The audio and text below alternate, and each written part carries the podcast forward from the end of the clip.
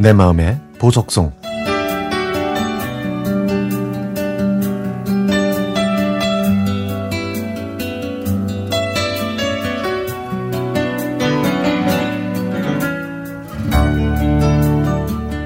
초등학교 4학년 딸의 앞머리가 눈을 덮어서 잘라주기로 했습니다.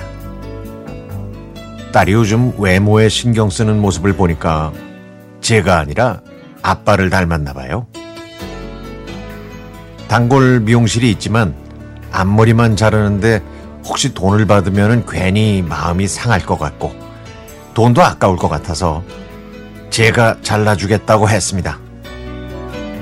대신에 맛있는 걸 사준다고 얘기했죠. 작년까지는 맛있는 거 사준다고 하면 다 통했는데 이제는 한참을 고민하더니 조건을 달더군요. 눈썹 위까지는 절대 자르지 말 것. 평평하게 일자로 자르지 말고 가운데는 약간 올라가고 양쪽은 아래로 내려와서 약간 둥글고 자연스러운 애교머리로 자를 것. 이었습니다. 그 얘기를 듣고 저는 걱정하지 말라고 큰 소리를 쳤죠. 제가 어렸을 때는요, 엄마가 저희 형제들의 머리카락을 다 잘라주셨습니다. 마당에서 커다란 보자기를 두르고 눈을 감으면 덥수룩한 머리가 듬성듬성 잘려나갔죠. 엄마는 보기에 예쁜 것보다 시원함에 중점을 두셨고 저희가 마음에 들어 하지 않아도 어쩔 수가 없었습니다. 하지만 저희 집에는 마당이 없어서 목욕탕에 들어가 세면대 앞에서 빗으로 앞머리를 반듯하게 빗은, 빗은 다음 가운데 부분을 딸이 원하는 길이로 자르고 주위를 조금씩 자르기 시작했습니다. 머리카락이 눈에 들어가면 안 되니까 딸한테는 눈을 감으라고 했죠.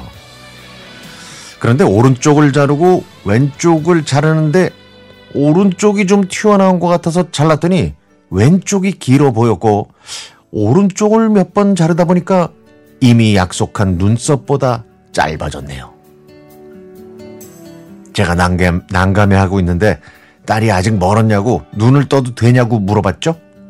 저는 아유 조금만 아유 조금만 조금만 하다가 눈을 떠도 된다고 얘기했습니다. 그리고 이때부터 시작이었습니다. 자기 머리를 본 딸은 이게 뭐냐고 약속이랑 틀리다면서 엉엉 울기 시작했죠. 그 어떤 말로도 위로가 되지 않았습니다. 저는 머리를 감으면 자연스러워진다고 달래서 머리를 감았지만 역시나 이상했습니다.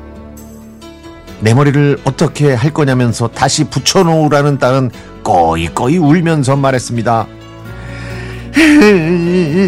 이렇게 됐으니까 맛있는 거 하나로는 안 돼. 내일 원피스도 사줘. 뭐 어쩌겠어요. 예. 저는 말없이 손가락을 걸었습니다. 아, 배보다 배꼽이 더 커진 상황이 됐습니다. 제가 딸을 꼬마로 관과한 것이 이 사태를 더욱 키운 것이죠. 엄마, 나는 아침보다 저녁에 조명 아래서 보는 내 얼굴이 더 예쁜 것 같아. 그치? 라고 말하면서 얼짱각도로 저를 쳐다보는 딸인데 앞머리를 저렇게 쥐 파먹은 듯 잘라놨으니 결국 다음날 미용실에 가서 머리도 예쁘게 손질하고 원피스도 사주고 외식까지 했습니다. 원피스가 마음에 들었는지 거울 앞에서 이리 보고 저리 보고 있는 딸아이를 보니까 저도 모르게 웃음이 났죠. 태어난 게 엊그제 같은데 언제 저렇게 컸나 싶네요. 제가 좋아하는 딸기가 급식에 나왔다면서 먹고 싶은 거 꾹 참고 주머니에 넣고 가져온 딸. 그런 딸이 있어서 행복합니다. 머지않아 제 곁을 떠나고 말겠지만 그동안 제 옆에서 행복하게 살았으면 좋겠습니다.